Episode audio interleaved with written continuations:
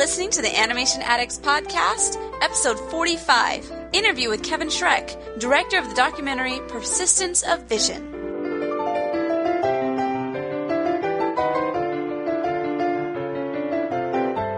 You're listening to the Animation Addicts Podcast with the Rotoscopers. Disney, DreamWorks, Pixar, Don Bluth, and everything in between. My name is Chelsea Robson. Uh, and I'm Mason Smith. Sorry. We're so glad to have you today. Um, this is going to be a special episode. Mason is, has just had an incredible opportunity to interview the director of our last podcast. We talked about the persistence of vision. It's a documentary. It's on the film festival circuit right now, and it's just getting a lot of buzz. Really cool, really cool film. But he had the opportunity to sit down and and talk with him. So we're excited to let you guys in on this really awesome interview. Yeah, let's uh, let's start it. Let's put it in the VCR and press play. The thing with the thief that I'm just trying to do, what they call a masterpiece. When you when you master a medium in the old days, if you were a master painter, then you did your masterpiece. Well, this is an old fashioned that I've I've mastered this medium at last, and I'm going to do a masterpiece. I hope, if I can ever finish the thing. He wanted to create the greatest animation film of all time, but it didn't happen. It was this building in London with these people working in it that were going to save the art of animation and take it beyond. All right, fellow animation addicts.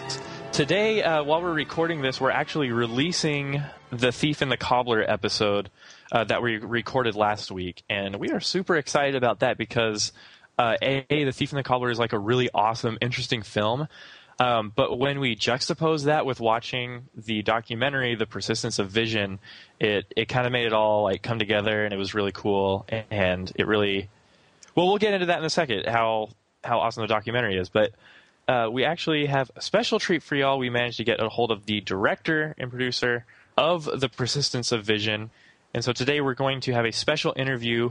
I I want to say that we're interviewing with Shrek,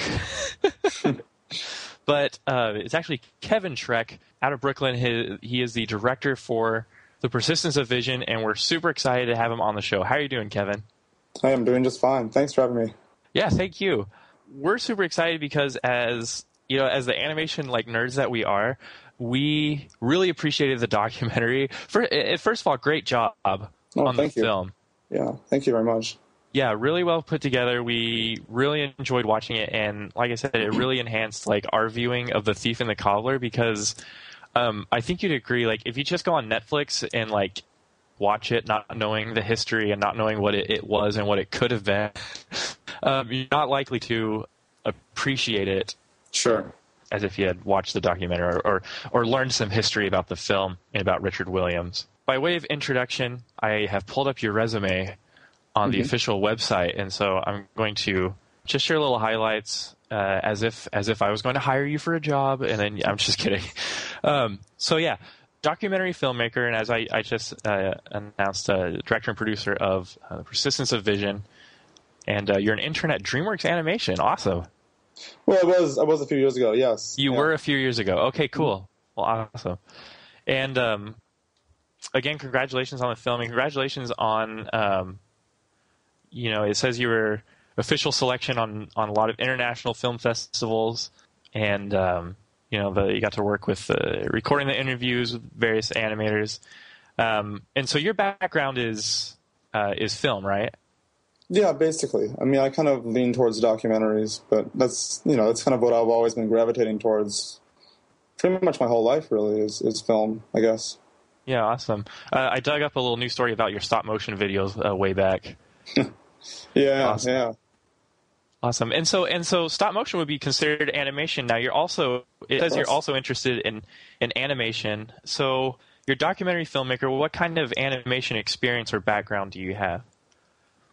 Well, not enough to call myself an animator, that's for sure. Um, I feel like that's a really privileged um, or you know, it's it's a that's a name you have to earn. Um, but I love, but I love animation, um, and uh, always have. I mean, obviously, some of my first introductions to film were through animated films. Um, right. And um, I think what I love about animation is that um, you know, it's a medium in which, in theory, you can have control over all the aspects, but that means you have a lot of responsibility to do that, which Mm-hmm. again means that you have a lot of, um, you know, everything has to be very specifically put together, even more so than um, other forms of filmmaking. You know, the the whole design of it, the movement, the performance of characters, the music, uh, the color schemes. Uh, everything really, and you know the you know whether it's computer generated or traditional hand drawn or stop motion or with paint or meat or sand or whatever, you know, um, pins. So, what I have done with animation is mostly just a few stop motion things in the past. And um, actually, that's kind of how I got more aware of Richard Williams in an academic sense, was studying his book as a teenager because he helped make my you know, my otherwise completely ignorant and terrible little movies into something that's somewhat watchable. Studying his book because he is the best, and uh, that book is just essential. Okay, awesome. So um, I, w- I would agree also that animation is a great springboard for anyone um, to, uh, to be interested in film. Um, because you know, as children, those are usually like the most dynamic and like memorable films um, that we come into contact to.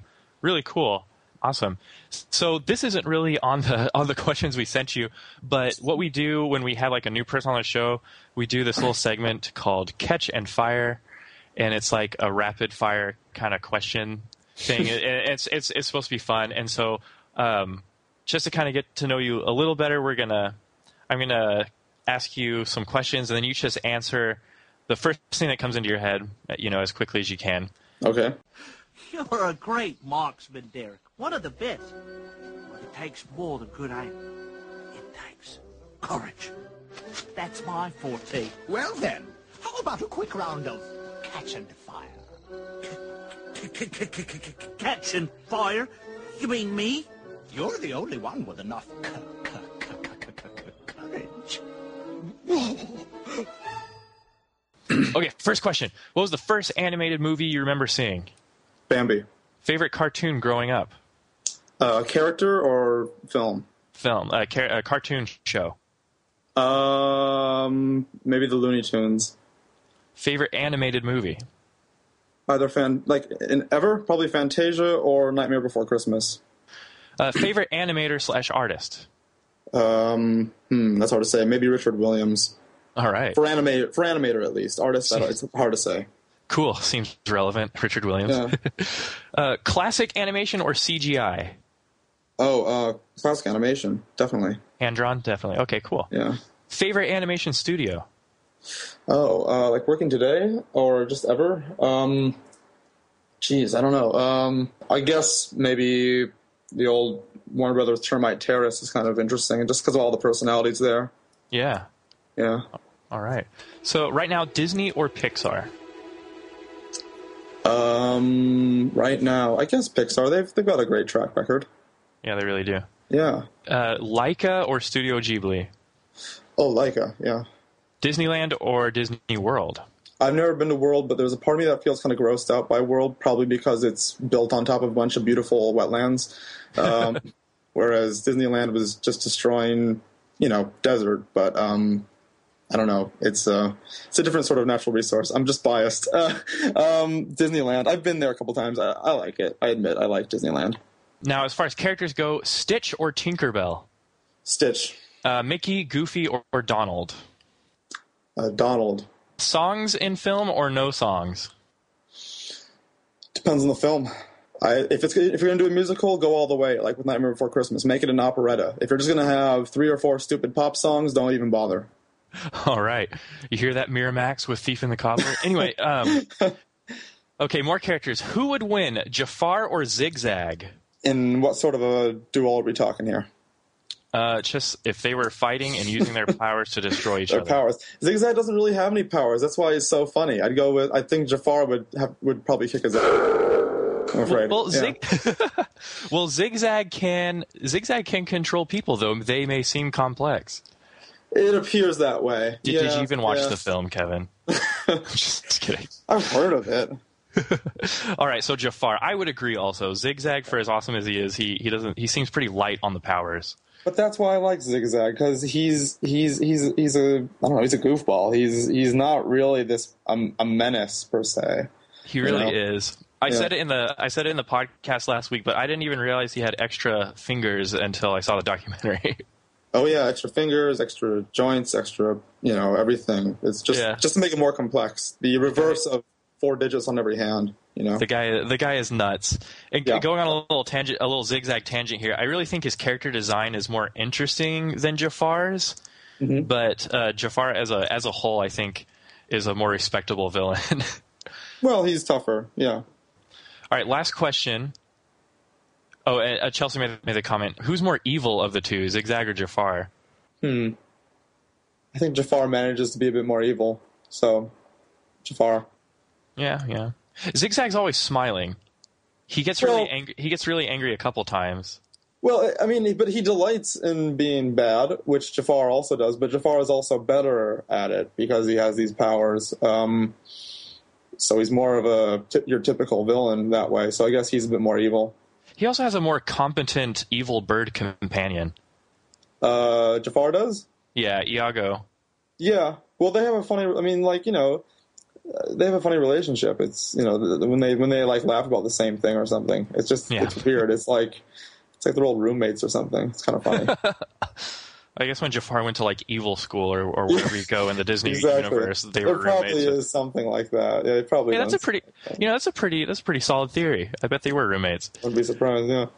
Last question: Crappy Disney sequels. Which do you prefer? Hunchback of Notre Dame two, Return of Jafar, or Cinderella two?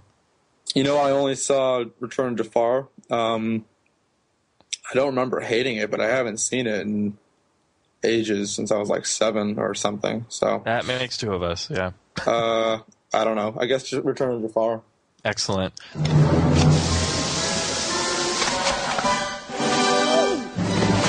52 out of 52. Well done, Derek. Extraordinary courage, man. Just think. One inch lower, and that arrow would have.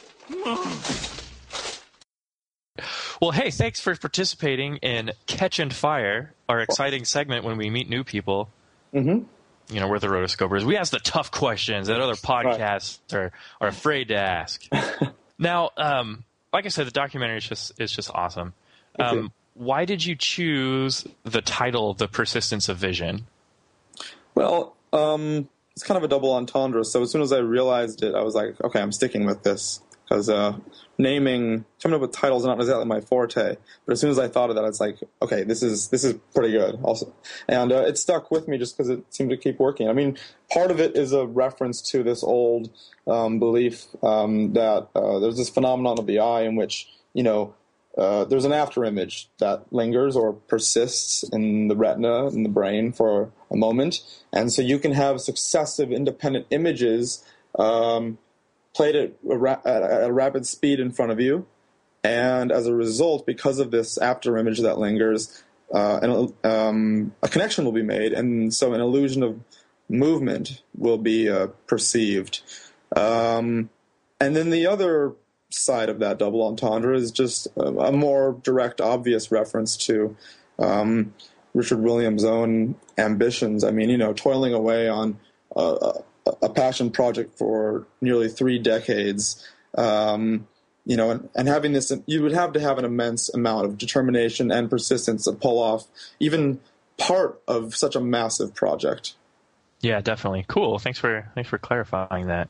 First of all, you you definitely minimize minim, uh, minimized your presence as a director in the film. Um, you know, besides editing and and um, adding titles and stuff, Sure. um, you really don't see any of you in the documentary. And I really like it when documentary uh, filmmakers do that because it obviously it leads it leaves the audience to uh, digest and and make their own views and and Good. kind of uh, entertain it, uh, understand it for themselves. And so I made the mistake of saying that um, that uh, Persistence of Vision was just like a compilation of of stock footage and interviews. When you actually did interviews, you know, with the the animator crew that was with. So tell us about the work you did, bringing it all together, like all the stock footage, you know, all the all the interviews. How how was that experience for you? Well, I don't remember the exact number. We had something. This is quite a, a broad range, I realize, but we had something like 70 to 100 hours or 70 to 90 hours of footage. Mm-hmm. Um, and the vast majority of that were the original interviews that we shot with these animators and other artists who worked with Richard Williams uh, and at his studio and on The Thief and the Cobbler. Um, you know, really it's all about constructing a narrative. When you have that much footage, and if you are going to simply make a compilation, then you just wind up with, you know, the greatest hits from 80 or so hours of material. Um, but that doesn't really work to make a single film or cohesive narrative. Um, so you know we had this archival stuff that were from a few maybe like four or five television documentaries that were shot from 1966 until 1989 and we had a lot of uh, animation pencil tests and rough animation and storyboards and work print and um, you know other goodies like that. Um, you know, a lot of different visual ephemera, and of course, the majority being the interviews. So, you know, basically, what you do with when you have all this content is once you've shot it, you transcribe everything. Um, and I was a bit meticulous, so I would even go down to like you know repetitions of certain syllables or ums and ers just to make sense, make sure everything is there, and uh, I'm just documenting everything that's said basically. So then you have these separate independent scripts basically, and then from those separate scripts you kind of have to figure out you storyboard it out and figure out okay what are the topics what are the themes that we need to cover that are essential to telling this narrative? Sort of you know flashcards or whatever. And um, from there with with that template as as a guide a blueprint for the movie um, you can rough out you know the runtime of it and what topics you're covering, and then use that to go back to the transcripts and figure out okay, so and so is is probably the best at describing this, or they have an interesting anecdote or an important story that really illustrates this point. And so, from all of these separate sources, you eventually distill it down to one script. Uh, and that's really when the authorship comes in. You're already editing at that point, basically, and pulling it all together. Um, and you know, it, it, it, like yeah, that is a huge project, but it was never. I never felt, oh God, we have to do the tedious crap. I mean, of sifting through all this. I mean, that's why I was interested in it, by in in, in researching it. So the storyline, the whole narrative arc, you know, it wasn't too difficult to find. It's there. Uh, it's a really compelling story already. And so my job was just, you know, as best I could to um, bring it all in from this useful information that we had and these very engaging personalities in the interviews and uh, and everything else basically. So it just the arc revealed itself fairly naturally. Very cool, very cool. And reading some of the other interviews, the majority of the of the original animation crew that was with Williams, they were pretty receptive and pretty open to to doing interviews. Yeah. Uh, which one of them was the most fascinating to interview, in your opinion? Well, they're all really interesting personalities. I didn't feel like anyone was the same as someone else. Um, they all have their own stories because they come from different parts in their lives and different parts of the world, and um, you know they have different jobs and everything. I mean, they're different people, obviously, so they have different stories. Um, one person that really stood out to me was Greg Duffell, the Canadian animator, and he worked at the studio. This was really his pretty much his first job in animation. He's from Toronto originally, just like Richard Williams, and he basically got on their radar by sending fan letters to various animators. Um, and eventually, one of those letters landed in Williams' lap. And he said, You know, we're starting, we're revamping this feature. This would have been about 1973, early 1973. So why don't you come over? So he's 17 years old, and he's already the assistant and in betweener for um, Ken Harris. You know, like Chuck Jones's best animator, the guy who really helped bring Bugs Bunny and the Roadrunner and Coyote and Daffy Duck to life in those in those cartoons. Uh, his hero, or one of his heroes, essentially, and he's working for him basically on day one. Um, and he's and Greg's just a phenomenal storyteller. Um, I don't know what it is about Canadian Canadian animators, but they seem to be the best storytellers. Him and and, and Richard Williams and people like John Kricfalusi and stuff like that. Um, he, he's just such a dynamic storyteller, and it was a real privilege to have him um, sort of share the panel um, uh, at our recent uh, Ontario premiere, the Toronto Animation Festival. That was a real treat to have him on board and just, and just to hang out with him, really, for hours, you know, and just talk. Uh, but they were all really great. I really don't want to feel like I want to single just one person out. I mean, um, it was important to get perspectives from people who came there as young people, from women, from older people, from people who were there for you know a year, to people who were there for a decade, uh, whether they were animators or rendering artists or working on the story. You know, it was important to get an eclectic mix, and really everybody had something special to to share. They all have a story. Good deal. Good deal. Now, you also said that you got to see a lot of the source material. Some um, did you did you get to handle some of the production material, like the physical stuff that they used? Well, I mean, yeah, we got to hold a, a few cells and things. I mean, that was really cool, and just seeing, you know, how um, and the rough drawings, of course, which are great. Um, yeah, yeah, yeah, uh, and uh, I mean, it was kind of amazing. I mean, for lack of a better cliche, we're, we're kind of just looking at the tip of the iceberg, partly because you know some of the stuff is either stowed away in some vault or it's just dispersed all over the world with different collectors and animators who managed to salvage this stuff before it was thrown out in the dumpsters.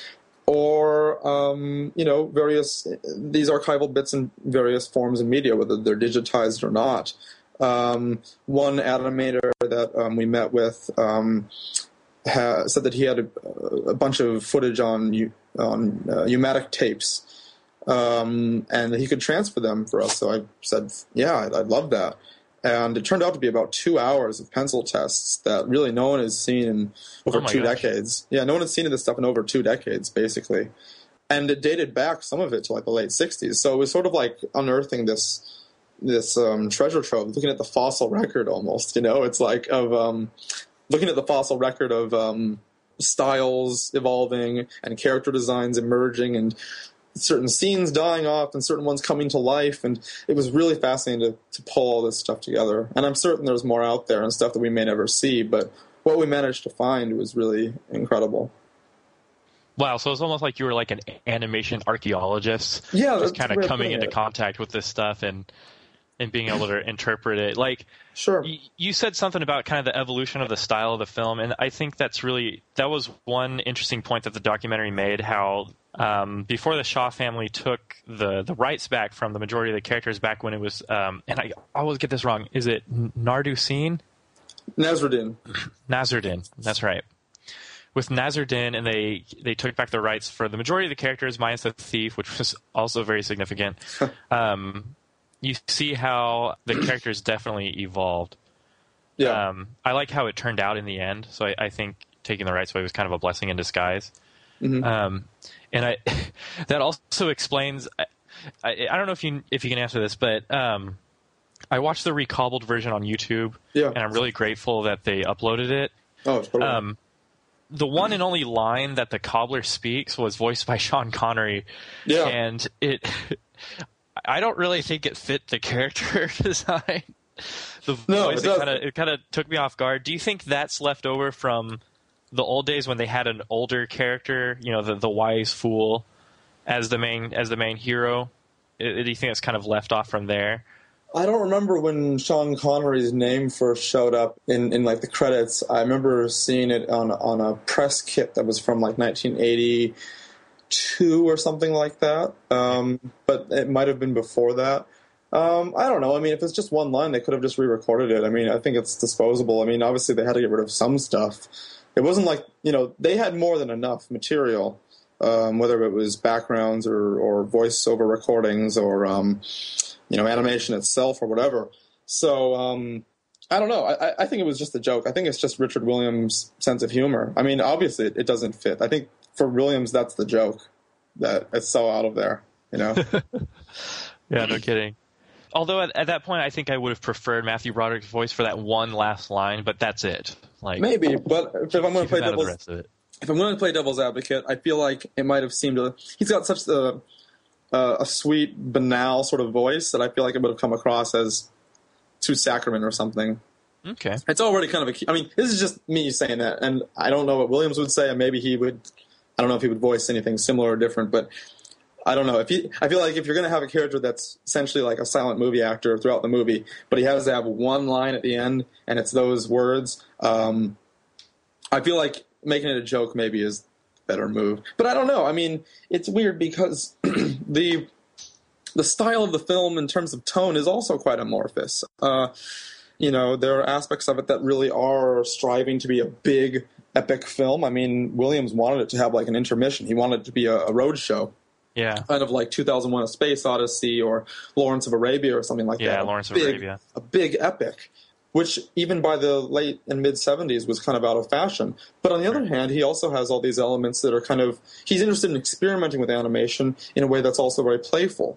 So there are things that are, you know, definitely inspired by early Disney and certainly the Warner Brothers cartoons. Um, and so you know the tone is kind of all over the place for better or for worse uh, it's kind of a, a mishmash of, of elements and um, i don't know for, to me that works uh, Yeah. okay enough i mean it, it makes sense in that universe that williams is constructed Yeah, good deal. Yeah, and um, I agree that the tone of the, the film and the, the general look of the film is very, well, definitely very epic, especially the recobbled version. And then you definitely get kind of a silent film kind of feel to the whole thing. And then uh, what you said about the uh, the final line of the cobbler reminds me of the oh, when did the artist come out? Was that 2011? And uh, at the end of the film, you finally hear the the main hero talk, and you you realize why it kind of gives away important plot points. You know, oh, this is why he was struggling with this the whole time.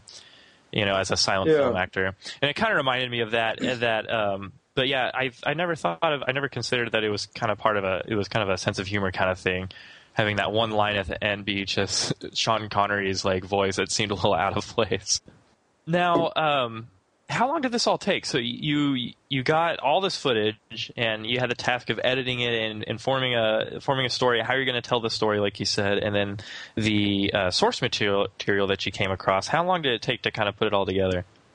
well um, the project kind of came on my radar um, i think about august or september 2007 when i first got into college. Um, a friend of mine told me about this lost animation epic and i saw garrett gilchrist's um, fan edit to the recobbled cut.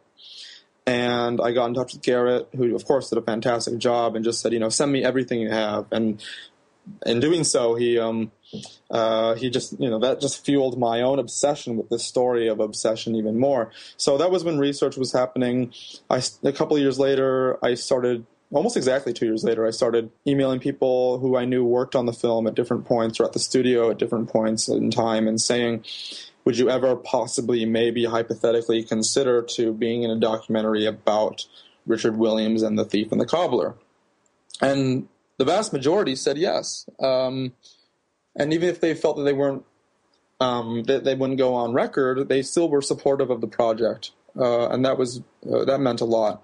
So by August 2010, my line producer uh, Sarah and I went to London for two weeks, shot the majority of the interviews there, and then in the coming weeks, um, we shot a little bit more in New York and Toronto. Um, and as soon as you start, you've shot enough stuff, you already start editing with a documentary just to see if anything is missing in the storyline. If you need to go back and get footage, or just talk to someone else and, and get coverage of um, uh, of a topic or something that they may have omitted in their interview, or that you forgot to prompt. Um, and then it ended up on uh, HD cam um, and its final print for the festivals um, in early September uh, 2012, and it's kind of just been snowballing at the festival circuit from from there. It's been very surreal, but a huge honor.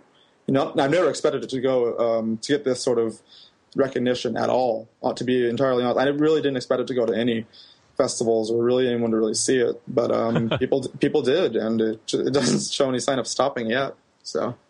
Yeah, I think that's a and that's definitely a triumph, and I really think it does uh, does well to kind of build awareness about this film. Um, because the when you watch the recall version, like you have to be convinced that this really could have been the greatest animated film of all time. Just like once you consider all the work that went into it, and like you know, and the the kind the the journey of the film being produced is epic in itself. Just how Yeah. long it just the just the the amount of time it took, how long it was in production, um, and so so again, very good, very good story you told there. Thank you. Now, um, Richard Williams is the he's the per, definitely the person of interest in the Persistence of Vision, but there's also the story of kind of this tragic tale of a of a, of a giant epic animated film, uh, Uh-huh. The Thief and the Cobbler. So, in your opinion, which is the which is the most important story that you told, or is there is is it more about macros and more about the whole story of the two elements? Well, I mean, they're both fascinating, and it's hard to separate the two. Um, I, I think looking at the Thief and the Cobbler is important because, you know, it differed a lot from uh, most studio-made films with a big budget. It was really more of an art project. He wasn't trying to make a Hollywood-style blockbuster. This was his art project that he was toiling over, refining, perfecting. You know, not unlike uh, I think a, a painter making their magnum opus or a, composer making their greatest symphony. I think he was doing the same thing in a different art form, but in an art form that is in an industry or in a business that has certain does does certain expectations and demands, or that requires a certain amount of um, resources and, and and work from other people, involvement from other people. Um, and I think also the film itself is important just because of how it had an impact on the world of animation in general. I mean, you know, having a, a certain distinct style to set the, the time or the or the place or the setting of the world that you're trying to create, and obviously the very intricate um, character designs and um, and performance, the level of detail, um, I think is still something that inspires people to this day. It's an amazing film because because it was started in the '60s and and and and, and was you know wound up in the 90s um, it, it, has a timeless quality to it because it covers so much of our time and, and all these influences from you know in, in film and in animation and other art forms that it doesn't quite feel like a movie that's stuck in the early 90s or the late 60s it has a little bit of everything. And i think it still feels like this um, is a really unique work of art but um, for me, saying all this stuff inevitably boils down to Richard Williams himself. I think his film was very unique and beautiful, but I wasn't seeking to make my documentary about this, you know, ruined masterpiece and how we should all be sad about that. You know, ultimately, I, essentially, what held my interests for all this time was I wanted to make a character study. I wanted to make a portrait of a man and of an and of an artist. You know, even with my limitations, I wanted to try the the best that I could um, to make a three dimensional portrait of someone who was not only an important artist in his respective me- medium, but also a fascinating and exceptional human being. And for me, you know, that's that human element in the story is at the core of the project. And I'm I'm happy to say that that seems to at least for some people that seemed to translate. I mean, I've had several people come up to me after screenings at festivals and the like saying things along the line of, you know, I never had a previous interest in animation or even in filmmaking, but they still found the story really affecting or riveting, and um, you know that means a lot. And uh, I think that's what held my interest too. Definitely. If Chelsea and, Morgan were here, they would agree. Uh, and I, I agree. The the film was very emotional, especially towards the end, uh, Yeah. when you realize kind of the when you get when you get to kind of see the, uh, the I guess we could say the ultimate downfall of the movie, um, and you also get to kind of digest um, Richard Williams's um, I wouldn't say faults, but maybe weaknesses uh, in management or or just or just downright bad luck. All all the all the all the horrible things that happened with the film that caused Yeah. it to to ultimately um, not be able to be completely released, and that struck emotionally. And we had a really good discussion on Williams himself, and uh, the documentary definitely helped paint that uh, 3D 3D portrait, like you said. Now, uh, in your opinion, you know, coming into contact with people that knew him and the stock footage of him, um, what were some of Williams's best qualities as a producer for The Thief and the Cobbler? Well, if you mean a producer in the usual sense, um, I mean, he needed other producers, of course. I mean, he was produced because he was the one who, for from the majority of that time, it was an independent film, and so that was coming from really his pockets, from doing thousands and thousands of, um, um, you know, commercial assignments. Um, but uh, you know, I think what were his strengths really were were in that he was able to um, cultivate and galvanize um, a real uh, enthusiasm. Uh, sure, he had a tough love personality and approach to his work ethic and for, and the way he had demands toward um, his staff. You know, some people even said, you know, in a tyrannical way or oppressive way, you know, if they didn't meet uh, his expectations.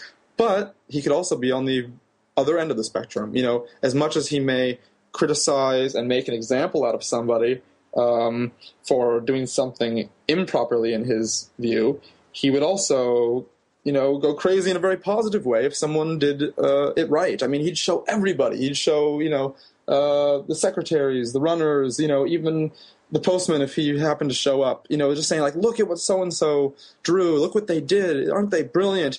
Which was also a way of, I think, motivating um, others at the studio to, hey, you know, I, I want to do that. I, he seems to like their work, you know. So um, I think it was his enthusiasm above all that was tremendously contagious. So even people that were starting to see, oh, you know, this movie may never get finished. I think they still kind of went along for the ride, most of them, until they had a really bad falling out with him, um, because they were gaining something. Um, it was not just a job. Uh, everybody I spoke to, pretty much, uh, whether they had a falling out with Williams or not, whether they were there for six months or ten years, almost everybody I spoke with agreed that one of the most, if not the most important and influential parts of their lives as as an artist was at Richard Williams' studio, and I think that really has to do with his his impact, uh, you know, his tough love approach, and also uh, his his sincere enthusiasm. They all felt it was a special place to be, and that it was a special project, and I think that you know that's something unique to his personality. Mm-hmm definitely. Well, cool. And then you mentioned that, and it's evident in the film that uh, the animator crew, the animation crew that was with him, um, you know, whether through the early days when it was an independent film to when uh, Warner Brothers picked it up, the animators definitely grew, and they uh-huh. were able to really hone their skills, being under, um, you could say, the tutelage of, of Richard Williams we also saw the portion of the documentary where they bring in Art Babbitt, and um, he had a lot to teach them. And so, the what I got from it was that it was the studio Williams' studio was it was almost like a school for animation in some aspects, and that uh, a lot of the interviewees expressed that they they developed their talents and skills uh, with Babbitt and Williams uh, during that era, and that it affected their lives. And you know, like you said, now how how do you think uh, Williams' experience with the film and how do you think his studio's experience with the film affected the world of animation? Well, um, you know, all those animators coming in after all those years, you know, most of them went out to continue to animate. And sometimes that involved them starting their own studios, like animators like uh, Richard Burdett or Tony White. Um, and some of these studios are still flourishing today, really, and still animating, especially in the UK and in Europe in general, um, but also in Hollywood. I mean, um, people like uh, Eric Goldberg and Andreas Deja and others, Chuck Gammage, um, they continued to animate. Dan Haskett, of course. Uh, so they had a tremendous influence. I mean, these are people who are still working at Disney and at Pixar and at DreamWorks and all these other places, and still using the tools that they got from working with Richard Williams, whether it was on The Thief and the Cobbler or on Who Framed Roger Rabbit or on the numerous commercial works or whatever. Um, and that gets passed down, you know. So you're right; it was like a school. I think that's another thing, which also means a whole lot more work because in addition to doing your your your work hours, you have homework at the end of the day too. So, not a whole lot of sleep, but um, a lot no of kidding. experience gained. Yeah, but a lot of experience gained, and I think that that's really where the success of that studio. It's in that legacy that's persisted on and continues to do so. Um, so they're they're basically paid to go to school, in a sense.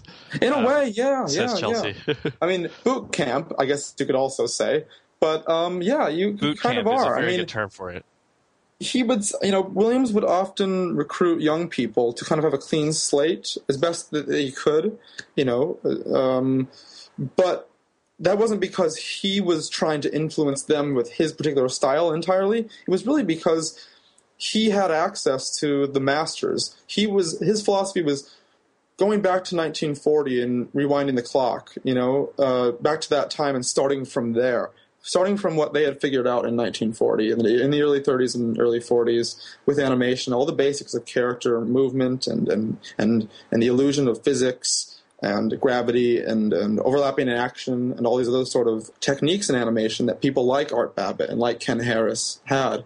And it wasn't just Ken and Art Babbitt that showed up. Other animators, the, most of the Nine Old Men and uh, other people showed up too. But they showed up the most frequently and were working on the film the most directly.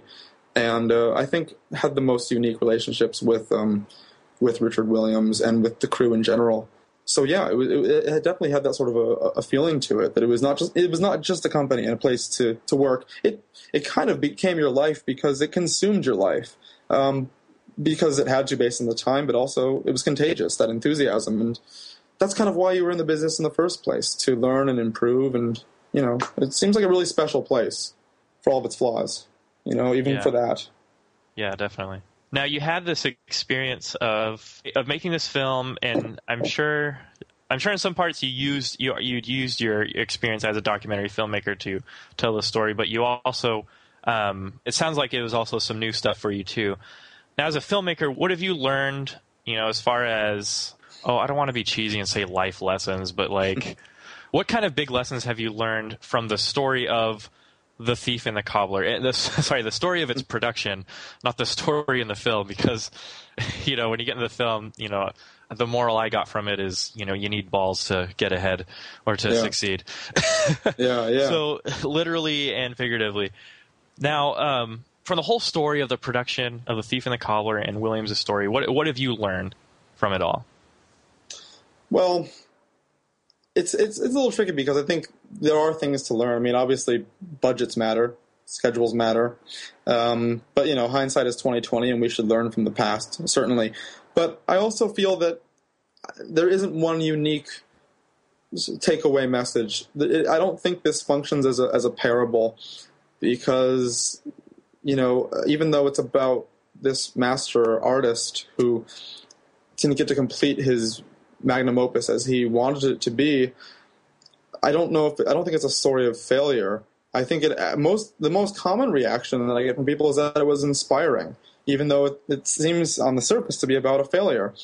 Um, so I think really it's it's it's not a parable, or or there's one essential moral lesson to to take away from it. I think it's really um, just uh, my attempt at examining this unique person with uh, at this unique place at this unique point in time uh, with a unique dream you know?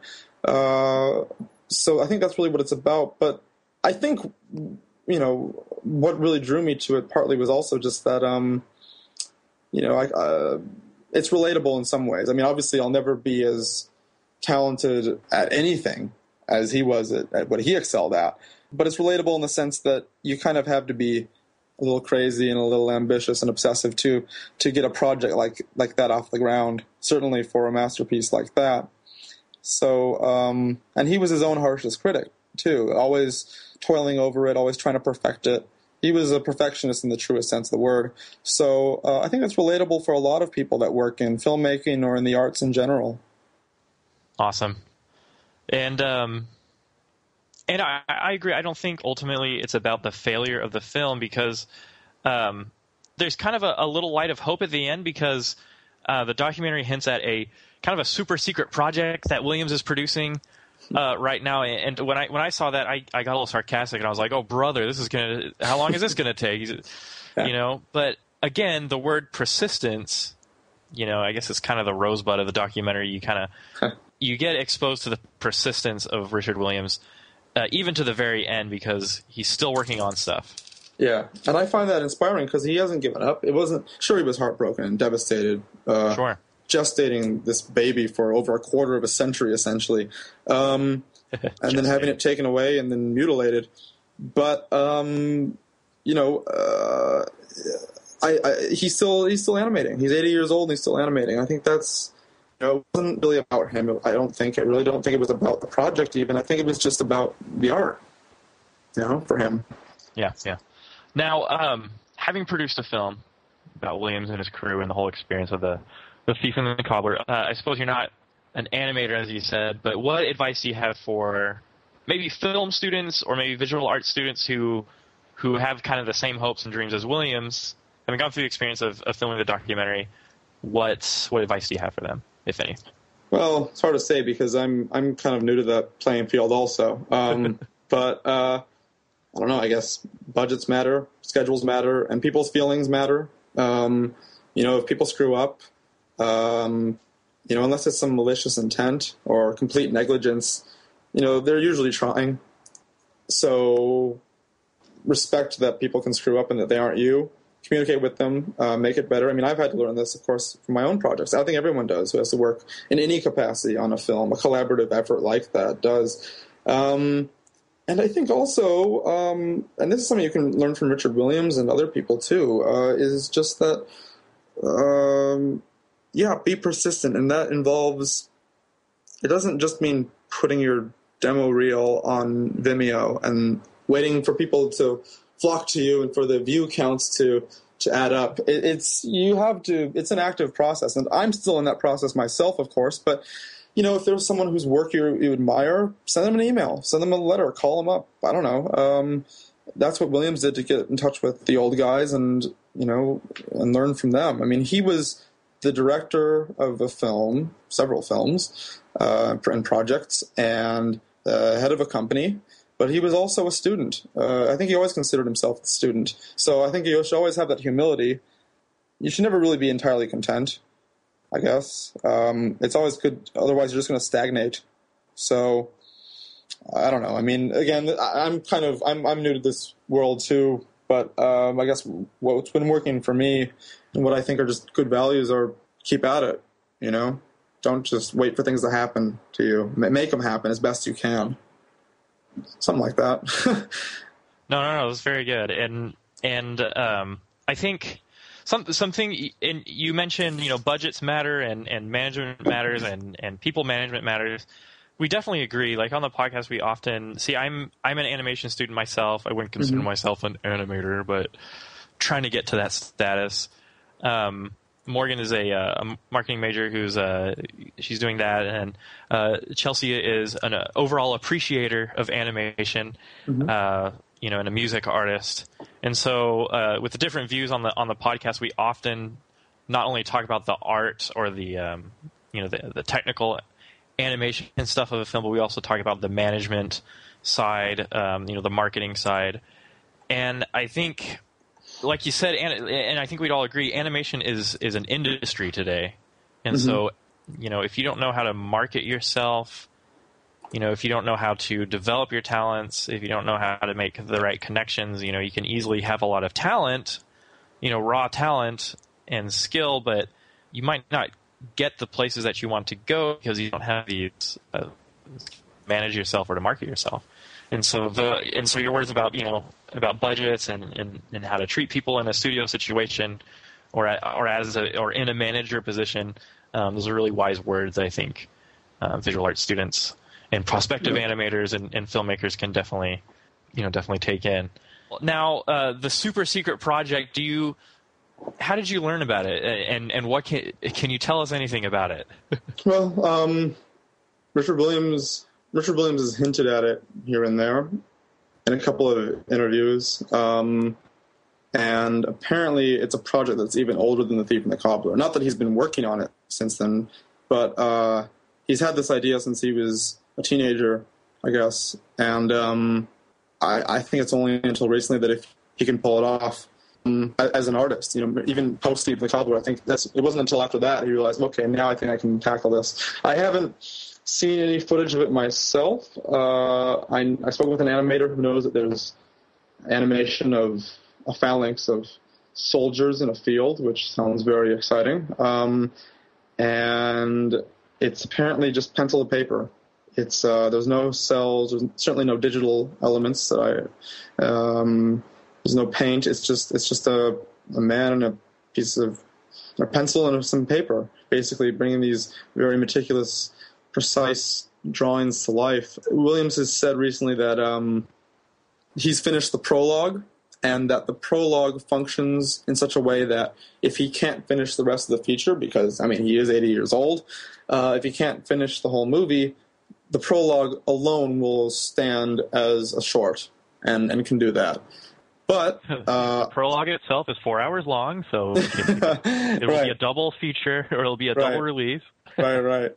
Um, well, I think it's just about less than ten minutes, um, but probably seven or eight minutes. Um, but uh, what's interesting is actually when I was editing my documentary, um, and this was late into editing it. Really, I mean, we were just wrapping up uh, a lot of the finishing touches. I noticed that in the last shot of my documentary, before it cuts to the credits, uh, you can actually see slightly out of focus some artwork for this film. Uh, and that was sort of like this crazy little, I guess, Easter egg or something, this hidden thing that I didn't even, I didn't even notice in my own my own documentary uh, until Well, heck, uh, now I got to go back and see it again. Yeah, just it's just it's just for a few seconds, but you can you can see it if you. It's it's long enough that you can get a good sense of what it's going to look like or what it might look Oh. like. So, all the more reason to check it out, I guess. All the more reason to check it out. I tell you what, yeah. Boy, we're, we're gonna. Why I didn't even catch that. I got to go back and see it now. um, well, awesome, very cool. Well, hey, thank you for your remarks on, on the documentary and about your views on, on Williams and the Thief and the Cobbler, and really cool stuff. Thank you. Oh, it's now you- fascinating stuff. Yeah, really, really. Now, um, you said that you did you you did int- you were an intern at DreamWorks Animation. Mm-hmm. Um, what kind of work did you do there?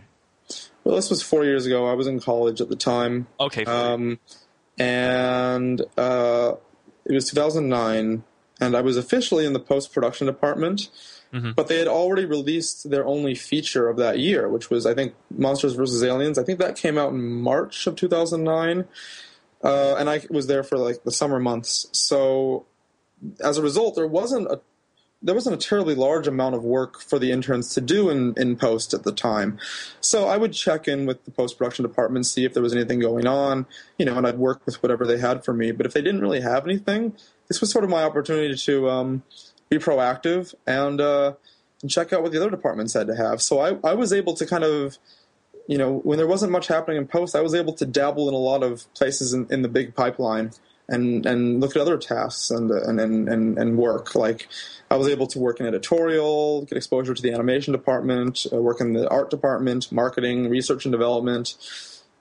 It was a really great opportunity, and I kind of lucked out that summer. And I got to speak with some interesting people too. You know, uh, this was a chance to, if I wanted to talk to the production designer uh, Alex McDowell or director Steve Hickner, uh, I could uh, send him an email or phone him up and say, "Hey, when are you free for lunch?" And um, Oh my god, have a great conversation with them. Yeah, and uh, you know, just talk to them one on one as, as as as people for like over lunch or coffee or something. So that was really cool. oh my goodness! So it sounds like since you were an intern, you basically had access to the studio like as a whole, and uh, that is wow, that's super neat. So tell me about the process of getting an internship at DreamWorks. Well, I mean, I knew a couple people that worked there, but I kind of had to, I had to go through the same process. It wasn't like they were like, "Hey, here's this kid, hire him, make make, Yeah. it, make sure it happens." I still had to Yeah. go through the same application process, um, and they thought I was good enough or something, and uh, you know, I I got in, thankfully. Yeah, good deal. Good deal. Any other comments on the studio environment at DreamWorks? Well, you're going to think I'm like advertising, making a commercial here, and I and I assure you, they're not paying me anymore. We'll, or we'll, anything, we'll add a disclaimer. Yeah. but I really am being entirely sincere when I think, at at least from where I was coming from as an intern for those months that I was there, uh, it was a really fantastic experience. Uh, there's a reason why. There, well, there are several reasons why a lot of these publications like Forbes and, and the rest rate the company so highly. And part of that is because of the excellent employee morale. I mean, they really take good care of the crew uh, at the studio. It's a nice campus. They've got all these activities and free movie screenings and concerts and things. And, uh, you know, I feel like maybe this is not that abnormal, and maybe it's changed. Uh, I, I think they're still doing a great job, though. Uh, but you know, big companies like that, I think personally, can certainly afford to make their hardworking artists and employees feel welcomed. And I think DreamWorks does a really good job at that, a really great job based on you know what I saw there. And uh, you know, they're making a lot of exciting projects too. I mean, uh, so so that's that's really cool.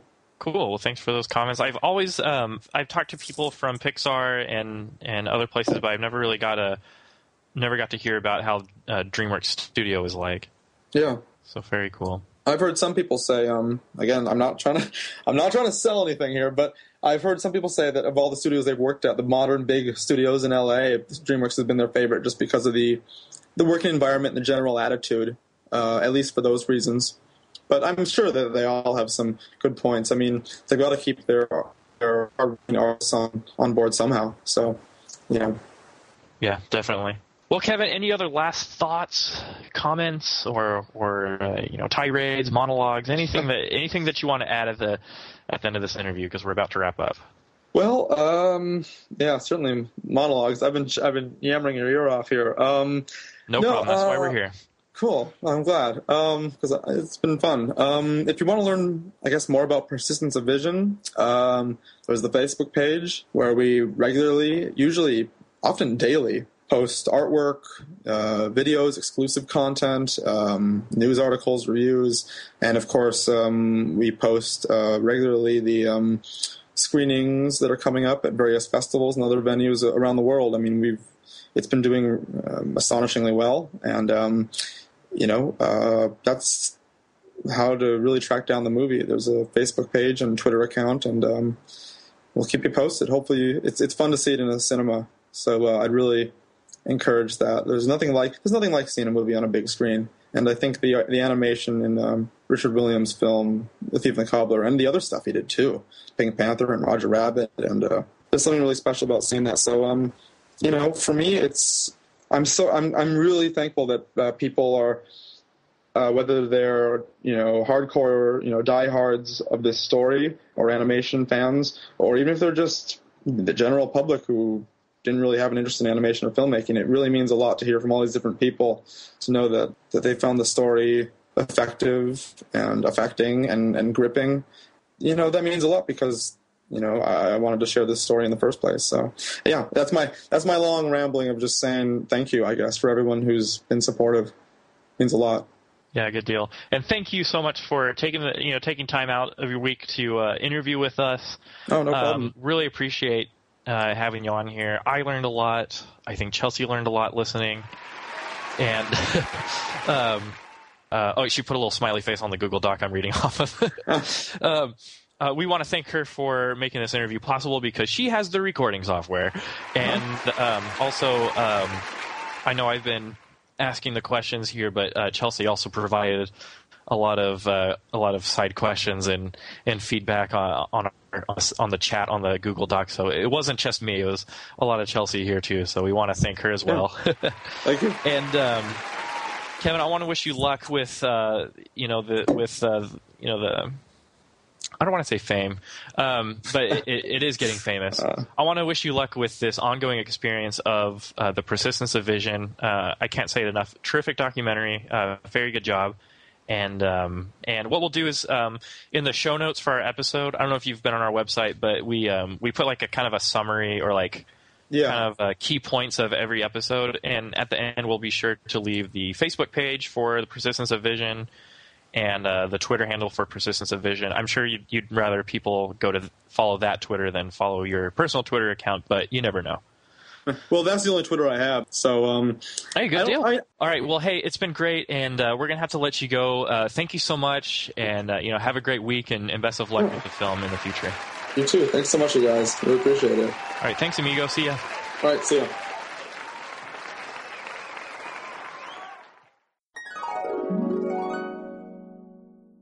That was such a good episode. I'm I'm really glad we were able to have him on the show.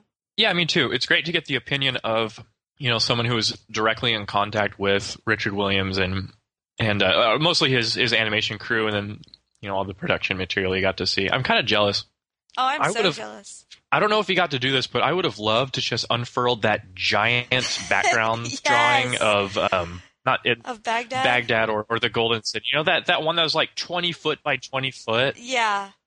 And he was like, "Yeah, we've got this like giant drawing that you have to like takes like five minutes to unfurl, and uh, somehow we're gonna animate this." Again, that's just that's just ridiculous. So yeah, um, this would be a good complementary material or supplementary material, however you want to do it. Yeah, it supplements Um, a lot of the things that we didn't know, but and that's really cool because I there's a lot of different things that I just just boggled my mind. I love the fact that he said like some of his some of the animators that were in the documentary got to go and work with you know all these amazing all these legendary animators uh, just because of a fan letter. Like how Yeah. cool is that? Yeah, real cool, real cool. I just kept thinking, wow, the power of appreciation right there. Well, it kind of it, it reminds me of our experience, like as a podcast. Like we really come into contact with a lot of th- with a lot of these people, like through Twitter, email, not really Facebook, but but those kind of electronic media, which are basically the fan letters of today. It's true. I bet I bet you know animators and directors get a lot of annoying fan mail, but uh, and I'm sure that makes them all the more appreciative. You know what what do you have any suggestions? Can we meet? Can we talk? And so I think the big lesson here is that um, one to have persistence in developing your talents, but also um, appreciating the the greats that are around you and um, making a making an effort to reach out to them. Because like today like you know you send out an email or like a tweet you know trying to get a, an interview or, or trying to you know uh, ask some que- bounce some questions off of an animator or a director like what's the worst that can happen? They're going to say no you know they're not going to like banish you to they're not going to you know they're not to like berate you or like yell at you they're just going to say no and if they say yes then you're going to have an awesome experience so Right. And also, like, today, I feel like there's so much negative talked about. Like, people think it's cool to be negative and to, like, be like, well, Meh. Meh, right. When uh, it's just, it's like there's just so much more that gets done when they're, when you're positive and you appreciate people. Like, anybody who like says all these different things, well, they should have done this, da, da, da, and then if they were ever actually to get a chance to talk to those people, they'd be like, "Oh my gosh, this is awesome, this is awesome, this is awesome," and it's like their opinions totally change in that moment. So it's like I just realized that it would be incredibly awesome to talk to these people who actually get things done. So yeah really Yeah. inspiring. so really cool interview For sure. Well, once again, thanks for joining in with us this week. The, our next episode is actually a fan voted episode, and it is the wonderful, drumroll please, Meet the Robinsons. Okay, so now you know. Everybody has their assignment. Go ahead and watch Meet the Robinsons. It's going to be a great time. And after you watch it, then go and send us a voicemail. That is your job. For voicemail, you can go to therotoscopers.com slash voicemail. Make sure to get those in in the next couple of days. That'd be awesome. For show notes and more, head on over to therotoscopers.com slash podcast, or you can head on over to therotoscopers.com slash 45 for the direct link to this episode. You can find Mason at Mason SMTX, like San Marcos, Texas, on Twitter. You can also find me on Twitter at Chelsea Robson. You can also check out my website, which is chelsearobson.com, which, you know, at the moment leads to my Facebook. But hey, you never know when something might pop up.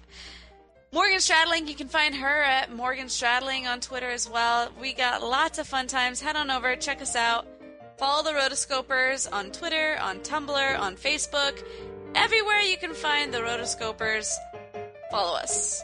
Also, check out the YouTube. We got lots of good stuff coming out there. You fans are amazing. We will see you later. Once again, Get us your voicemails. okay, bye everyone.